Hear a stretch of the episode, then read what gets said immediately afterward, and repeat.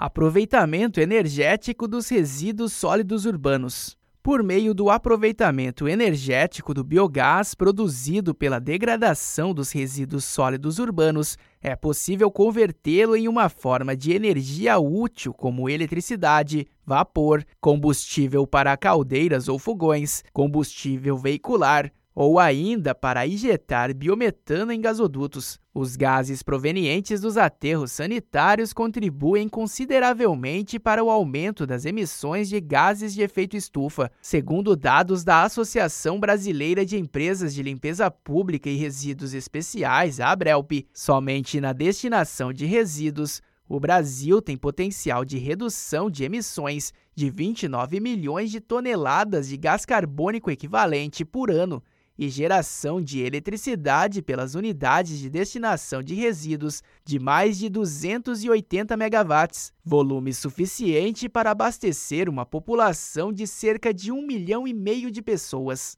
Neste cenário, a utilização do biogás é responsável pela redução da emissão de gás metano em aterros sanitários, uma vez que o gás produzido passa a ser coletado com maior eficiência, para que todo o potencial seja aproveitado para a geração de energia. O aproveitamento energético, neste caso, pode ser aplicado para reduzir gastos na gestão pública, com o aproveitamento de eletricidade em órgãos públicos ou do biometano em frotas dedicadas.